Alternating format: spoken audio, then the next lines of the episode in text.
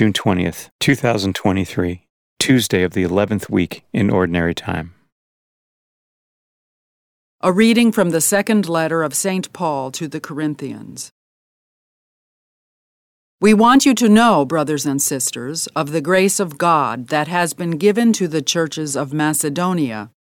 For in a severe test of affliction, the abundance of their joy and their profound poverty overflowed in a wealth of generosity on their part.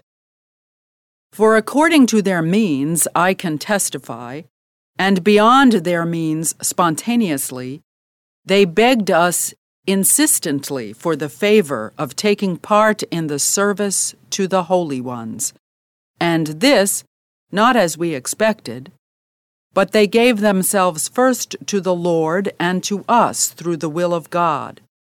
So that we urged Titus that, as he had already begun, he should also complete for you this gracious act also.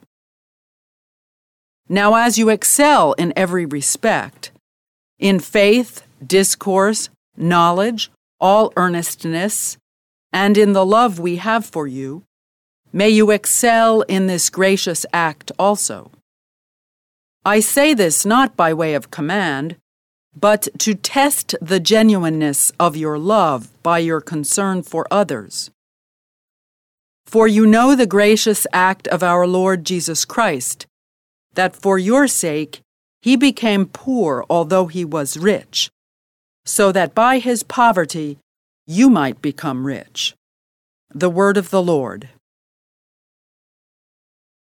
The Responsorial Psalm. The response is, Praise the Lord, my soul. Praise the Lord, my soul. I will praise the Lord all my life. I will sing praise to my God while I live. Praise the Lord, my soul. Blessed he whose help is the God of Jacob, whose hope is in the Lord his God, who made heaven and earth, the sea and all that is in them. Praise the Lord, my soul. Who keeps faith forever, secures justice for the oppressed, gives food to the hungry. The Lord sets captives free. Praise the Lord, my soul. The Lord gives sight to the blind. The Lord raises up those who were bowed down. The Lord loves the just. The Lord protects strangers. Praise the Lord, my soul. A reading from the Holy Gospel according to Matthew. Jesus said to his disciples, You have heard that it was said, You shall love your neighbor and hate your enemy. But I say to you, love your enemies, and pray for those who persecute you, that you may be children of your heavenly Father, for he makes his sun rise on the bad and the good, and causes rain to fall on the just and the unjust. For if you love those who love you, what recompense will you have?